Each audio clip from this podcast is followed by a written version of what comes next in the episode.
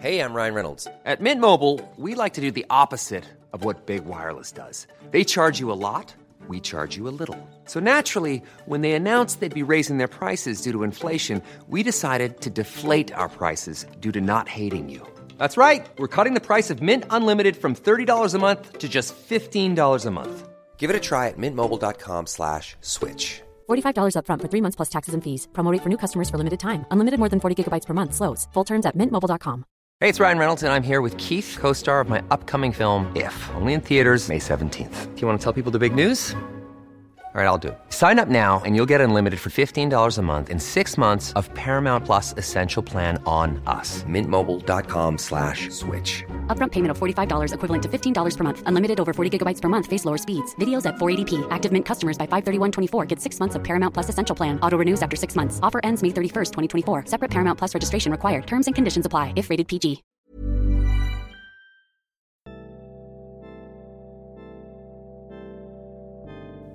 Alistair Jackson is a highly experienced investigative journalist.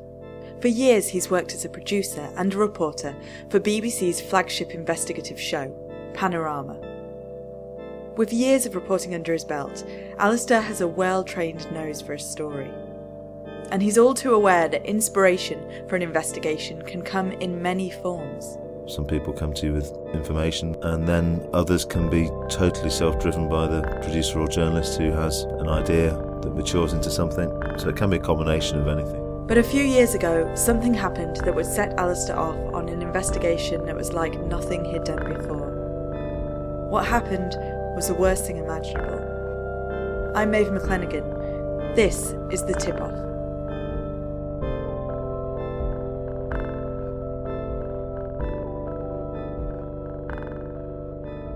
It was November, and Alistair was enjoying a family holiday in Dorset with his wife and children, when out of the blue he got a phone call from his brother. One of those terrible phone calls that you always fear as you have elderly parents that my mum was pretty ill in hospital in the Midlands where I'm from. Um, the first call was that she's had a funny turn, she's been taken into hospital, but you don't need to worry too much. And then a few hours later, I got a much more serious phone call, which made it pretty clear that I needed to get in the car. Trying to fight the feeling of rising dread, Alistair started the long drive up to the Midlands. It was a horrible uh, November evening, and it was, as you can imagine, felt a very long drive going up there. Arriving at Queen's Hospital in Burton upon Trent, Alistair was told that Margaret, his 78 year old mother, had been brought into hospital the day before, but had rapidly deteriorated. As Alistair sat with her, surrounded by machines and monitors, an Australian nurse didn't offer up much hope. Your mother is very ill indeed, she told Alistair.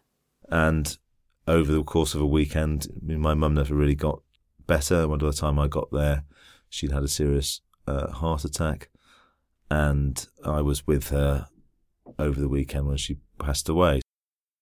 Margaret was 78, but until that point she'd been relatively healthy. She'd had a hip replacement, but had recovered well and was fairly active. Later, Alistair's father would tell him about how quickly she had gone downhill. She woke up in the morning and said, I've never felt as ill as this before. And that was when I sprang into action to uh, dial the NHS emergency number. And did you think that she was like potentially seriously ill at that point? No, absolutely not, because she walked herself downstairs uh, and got into the ambulance. And then she became slightly incoherent, gasping for breath, actually. She quite clearly said to me at one point, Oh God, is this the end? And I said, No, don't be silly, of course it's not. And I think those virtually the last words she ever uttered. Alistair's brother told him he'd seen things in the hospital he wasn't happy about. Like the time he'd called a nurse and she had had problems finding blood pressure readings and then couldn't find a panic button to raise the alarm with doctors. As the family tried to process their grief, those things kept weighing on Alistair's mind. It was a general sort of feeling that perhaps things hadn't happened as well as they could have done, and they wanted, and we all wanted, an explanation for how someone can go from being told that actually this is okay and there'll be some treatment happening next week. They they thought it was um, an issue to do with their heart, to within 48 hours being dead. Alistair wanted answers. So he and his brother started by lodging a complaint with the NHS's Patient Advice and Liaison Service. They were asking for a review of their mother's case and a clearer explanation of how she could have gone downhill quite so quickly. It was many months later when Alistair and his brother found themselves back at the hospital where Margaret had died. There, in a nondescript meeting room, they met with the consultant and some of the other staff members that had treated Margaret. And we were given a version of events that was basically your mum had a number of health uh, issues. She came into hospital with those issues and she had a massive heart attack. And yes, there were some things that we could have done better. But broadly, it was that we chose to treat her for um, a condition with her heart. We were waiting for um, some more further investigations, and very unfortunately, while she was in hospital, she had a massive heart attack. And we take what you say seriously about things we could have done better, but actually, you know, we're very, very sorry, and um, we know this is difficult for you, but this must be, uh, you know, broadly, this is what we, we we did, and we stand by what we did. The doctors were professional and seemed genuinely empathetic, but as Alistair and his brother made their way out of the hospital, Alistair couldn't shake the feeling that something wasn't right. But I do remember very vividly walking across the car park at the hospital with my brother and turning to say to my brother, I hope this isn't my job infecting my opinion of what's gone on in that room, but I have a strong feeling that we're not being told the full story. So I guess this whole thing started really in that car park uh, with that with that feeling, and I was at that point hoping that I was wrong.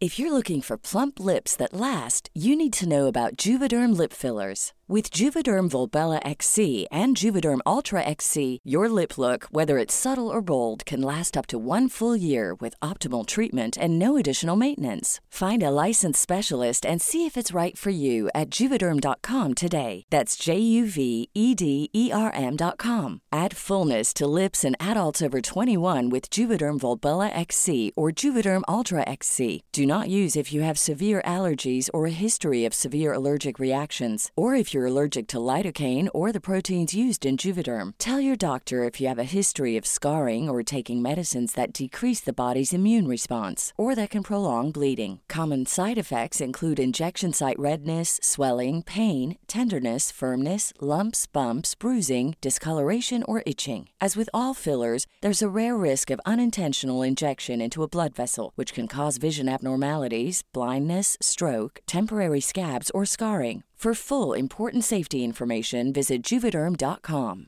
Hey, it's Danny Pellegrino from Everything Iconic. Ready to upgrade your style game without blowing your budget? Check out Quince. They've got all the good stuff shirts and polos, activewear, and fine leather goods, all at 50 to 80% less than other high end brands. And the best part? They're all about safe, ethical, and responsible manufacturing. Get that luxury vibe without the luxury price tag. Hit up quince.com slash upgrade for free shipping and 365 day returns on your next order. That's quince.com slash upgrade. Hold up. What was that? Boring. No flavor. That was as bad as those leftovers you ate all week. Keke Palmer here, and it's time to say hello to something fresh and guilt-free. Hello Fresh. Jazz up dinner with pecan-crusted chicken or garlic butter shrimp scampi. Now that's music to my mouth. Hello Fresh. Let's get this dinner party started. Discover all the delicious possibilities at hellofresh.com.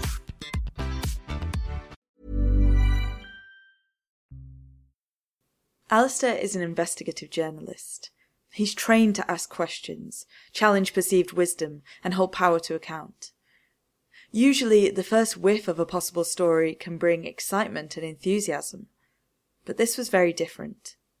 It was an odd feeling because of, in this particular case, I was hoping that I wasn't right, and I was I was a long way off the mark.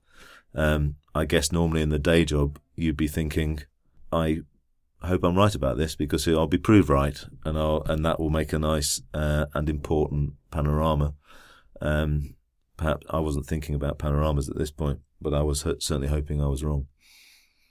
Travelling back to London, Alistair tried to focus on other things. He couldn't be sure if it was grief clouding his judgment. We've all heard about the various stages anger, denial, bargaining. Perhaps these nagging suspicions were part of that process. But Alistair couldn't help but feel like he'd had these kind of doubts before.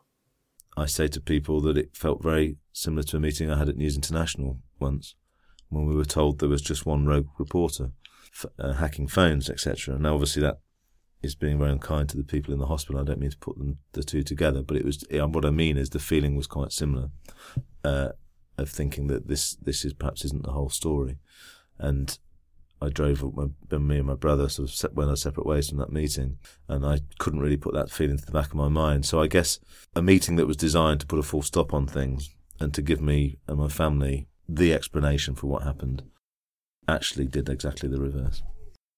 Hoping he was wrong, Alistair started out on an unintentional investigation, an attempt to piece together some of the jigsaw of what had happened to his mother that cold weekend in November. His father, as next of kin, had applied for and been sent her medical records, and so Alistair had a huge stack of scrappily written notes, which he pored over and tried to make sense of. He enlisted the help of a friend who worked as a nurse in intensive care. So one evening they found themselves hunched over the notes spread out all across the kitchen table of his London home. And she, I think, was probably trying to raise some concern, but without being too upsetting, you know. But I could tell from her the little things she said and the things she drew my attention to that she wasn't at all happy with what had um, what she saw in the notes. There was a lot of information to take in, but amongst it all, this nurse mentioned a word that kept coming up in all the reading Alistair was doing. A word that would result in this personal tragedy turning into a nationwide investigation into a hidden killer. The word sepsis. Sepsis is the body's overreaction to any infection. Instead of white blood cells treating an infection in one part of the body, the infection can spread, leading the immune system to go into overdrive the inflammation and obstruction to blood flow that causes can then result in multiple organ failure. It's a tragic complication, but not one without its warning signs, and if it's caught early, there can be a much higher chance of treating it. We can look for one of the six signs that indicate that this might be sepsis, and they spell the word sepsis. So we have S for slurred speech or confusion. E for extreme pain in the muscles or joints. P for passing no urine, no water in a whole day. The second S for severe breathlessness. I for it feels like you're going to die. And the final S for skin that's mottled or discoloured, or indeed has that rash that doesn't fade under a glass. Dr. Ron Daniels works for the NHS as a consultant in intensive care. In 2012, he set up the UK Sepsis Trust after watching, in his words, one too many people die needlessly. One day, he took a call from Alistair, asking him to look through his mother's medical notes. And I have to say, I, I'm quite used to receiving requests for information from journalists. So the fact that an investigative journalist had emailed me didn't come as a surprise. But when I read, and it was highly personal, and he was obviously troubled around circumstances that had led to his mum's death, it became apparent that he, like so many others, was someone who'd been personally touched by this. There in the notes was a warning sign.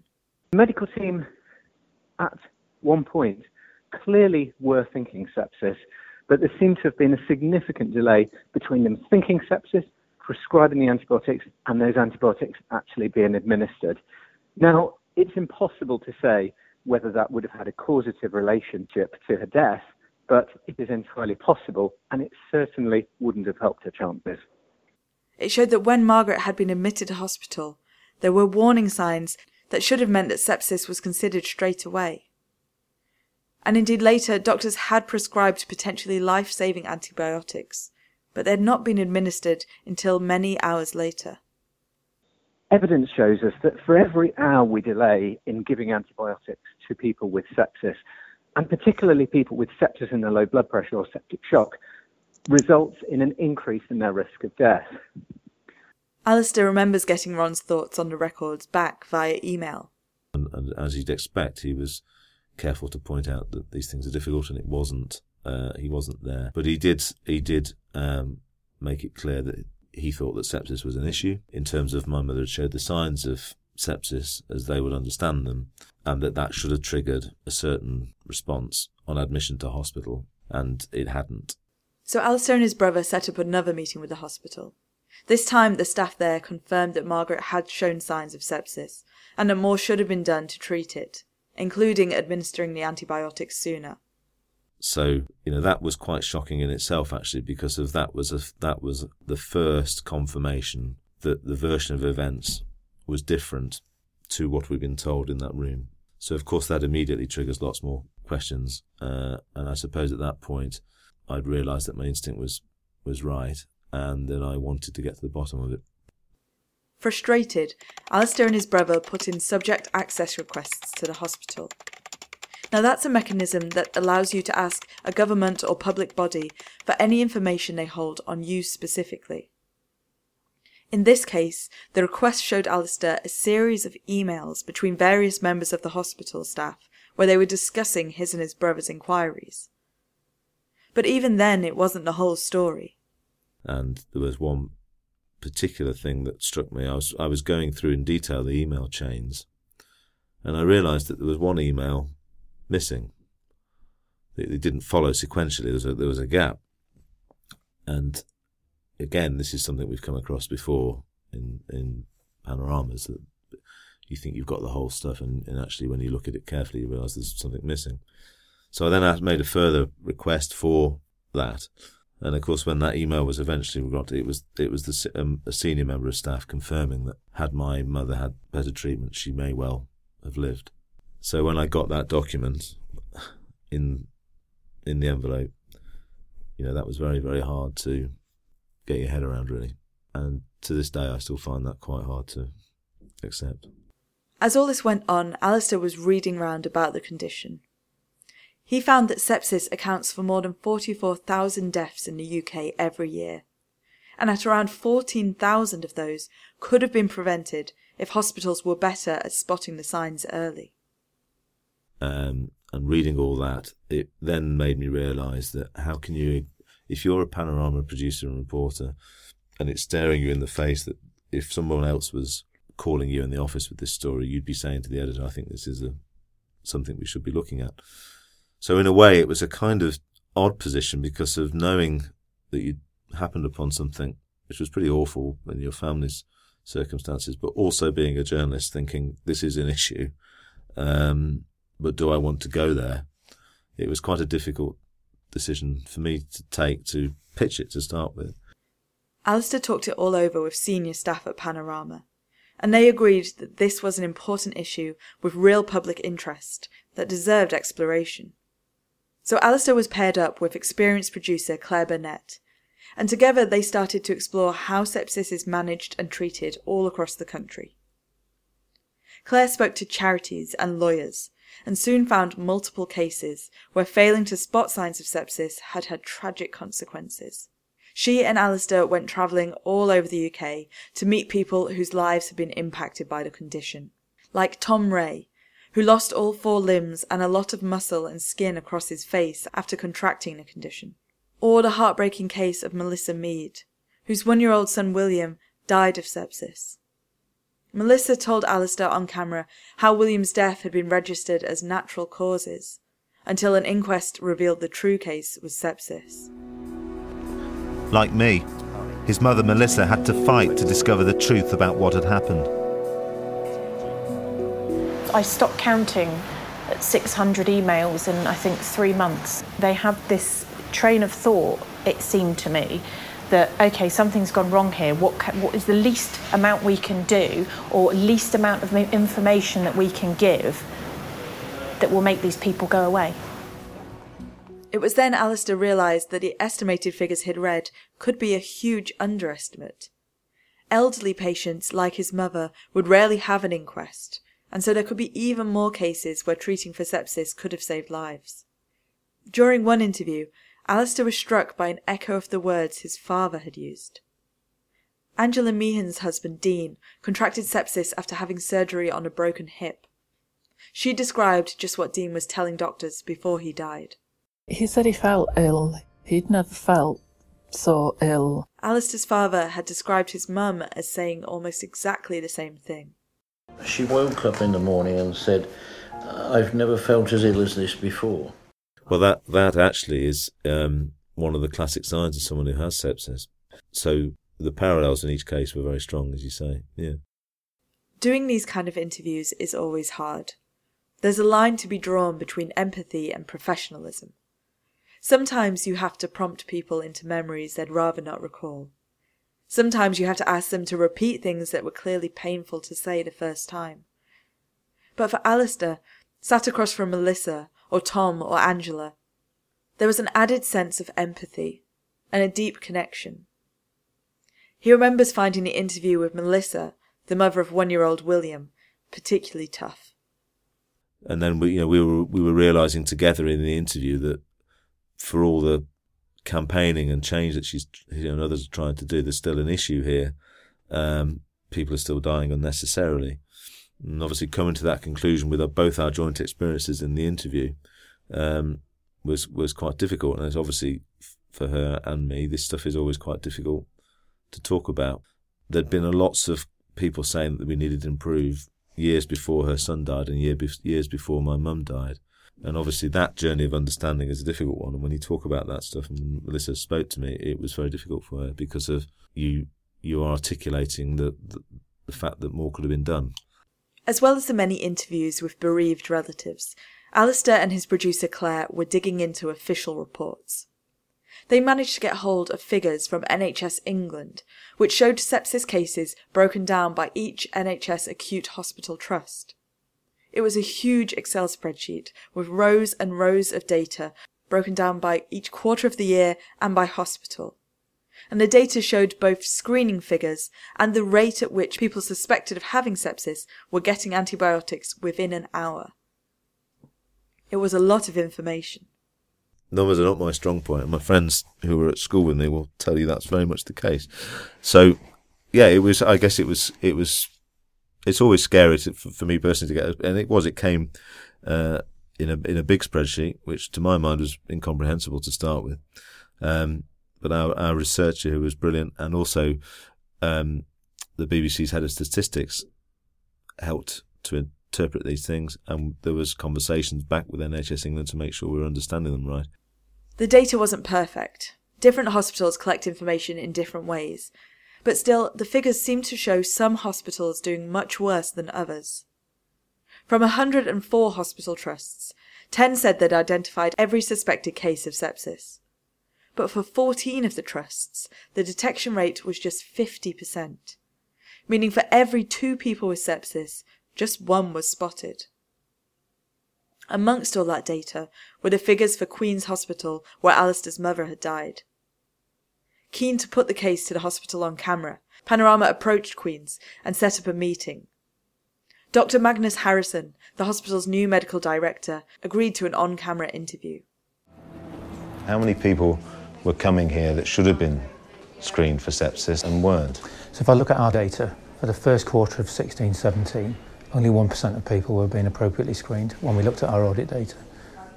You see, that's what, nearly two years since my mother died here. Yes and you're still screening at that point 1 of people.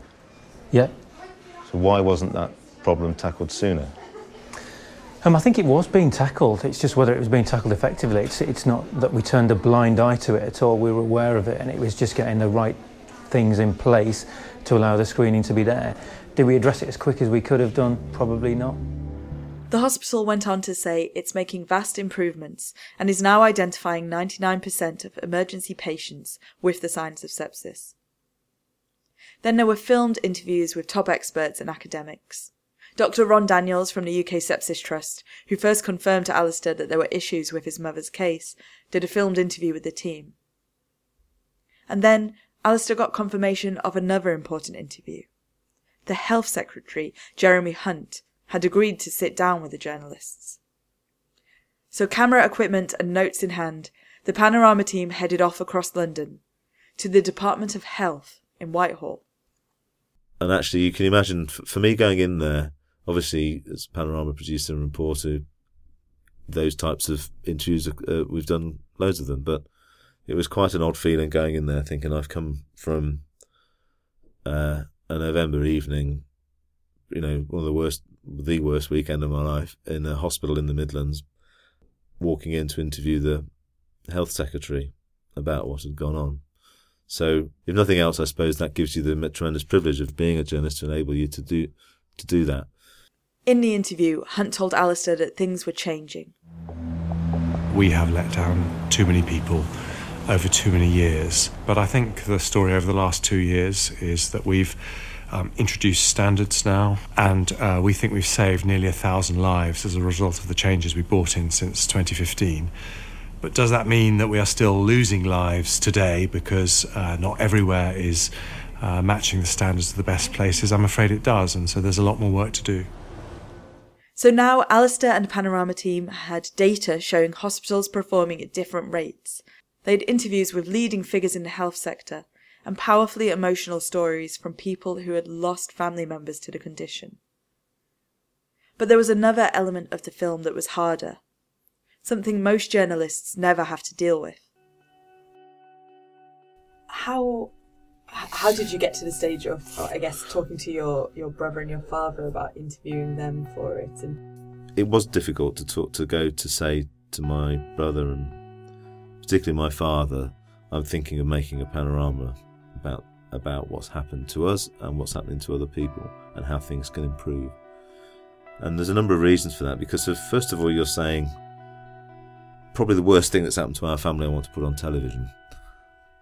And it, for me, I can probably more easily say, because I'm a journalist, that's what I do, I'll make that leap. But for other family members who don't do that, it's why would you want to go there. You know, we've had a terrible two years, and um, and but beyond that, for people of my father's generation, I think there is the sort of we we trust the hospitals, we trust people to tell us the truth, and anything else is really uh, stirring up trouble. And I think my dad would say that that was his starting point.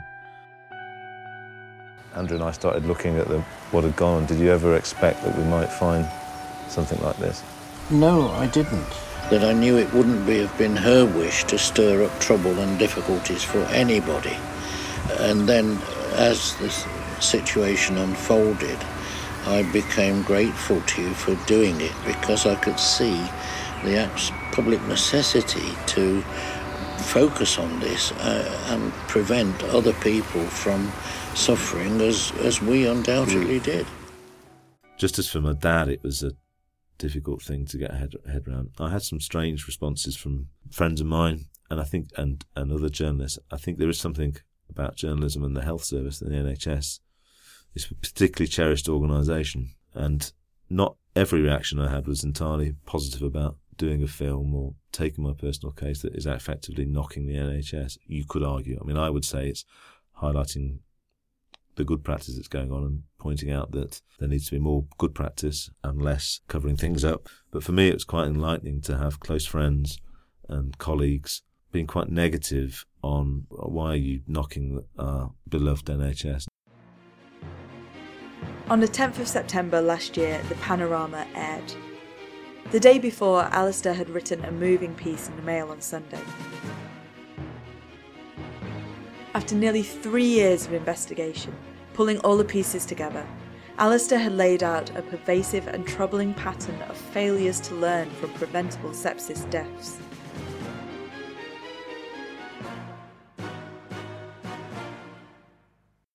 Finishing any investigation can bring a mixture of emotions, and often journalists find they need time to decompress but seeing photos of his mother and family in happier times projected large onto TV screens made for a particularly emotional finale. But I guess, yes, seeing it on the page is a, was another sort of moment where you, despite the fact you've been making this thing for so long, it suddenly starts to to be real because it's kind of outside your world now. It's on the on a news spread over two pages of a newspaper. Often, when the film goes out, we might have a sit around the television and watch it with a couple of drinks or something, you know. But on this occasion, it was, you know, to be honest, all I wanted to do was sort of go home and shut the door, you know, and just um, watch it. It had taken months of work on the TV show and years before that to put all the pieces together and make some kind of sense of his mother's death.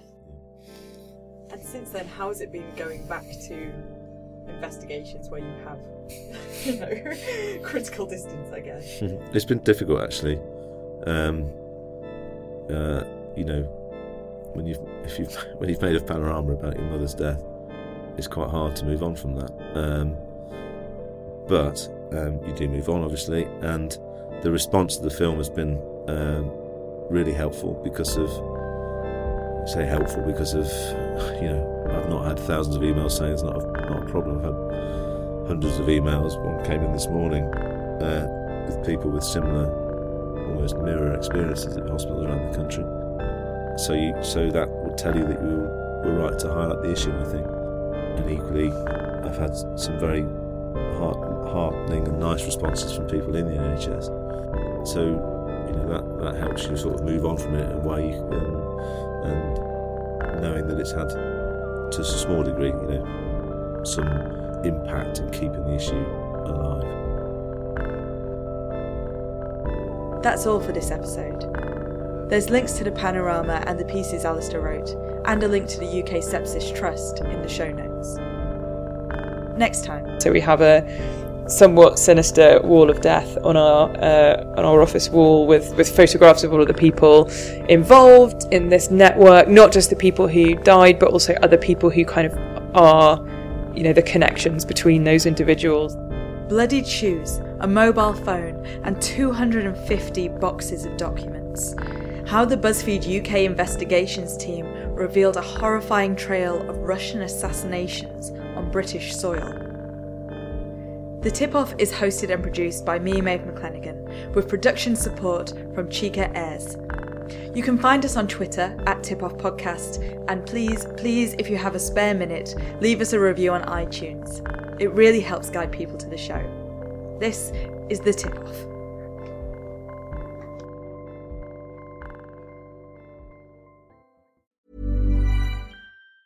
Hey, it's Danny Pellegrino from Everything Iconic. Ready to upgrade your style game without blowing your budget? Check out Quince. They've got all the good stuff shirts and polos, activewear, and fine leather goods, all at 50 to 80% less than other high end brands. And the best part? They're all about safe, ethical, and responsible manufacturing. Get that luxury vibe without the luxury price tag. Hit up quince.com slash upgrade for free shipping and 365 day returns on your next order. That's quince.com slash upgrade. Hold up. What was that? Boring. No flavor. That was as bad as those leftovers you ate all week. Keke Palmer here, and it's time to say hello to something fresh and guilt-free. Hello Fresh. Jazz up dinner with pecan-crusted chicken or garlic butter shrimp scampi. Now that's music to my mouth. Hello Fresh. Let's get this dinner party started. Discover all the delicious possibilities at hellofresh.com.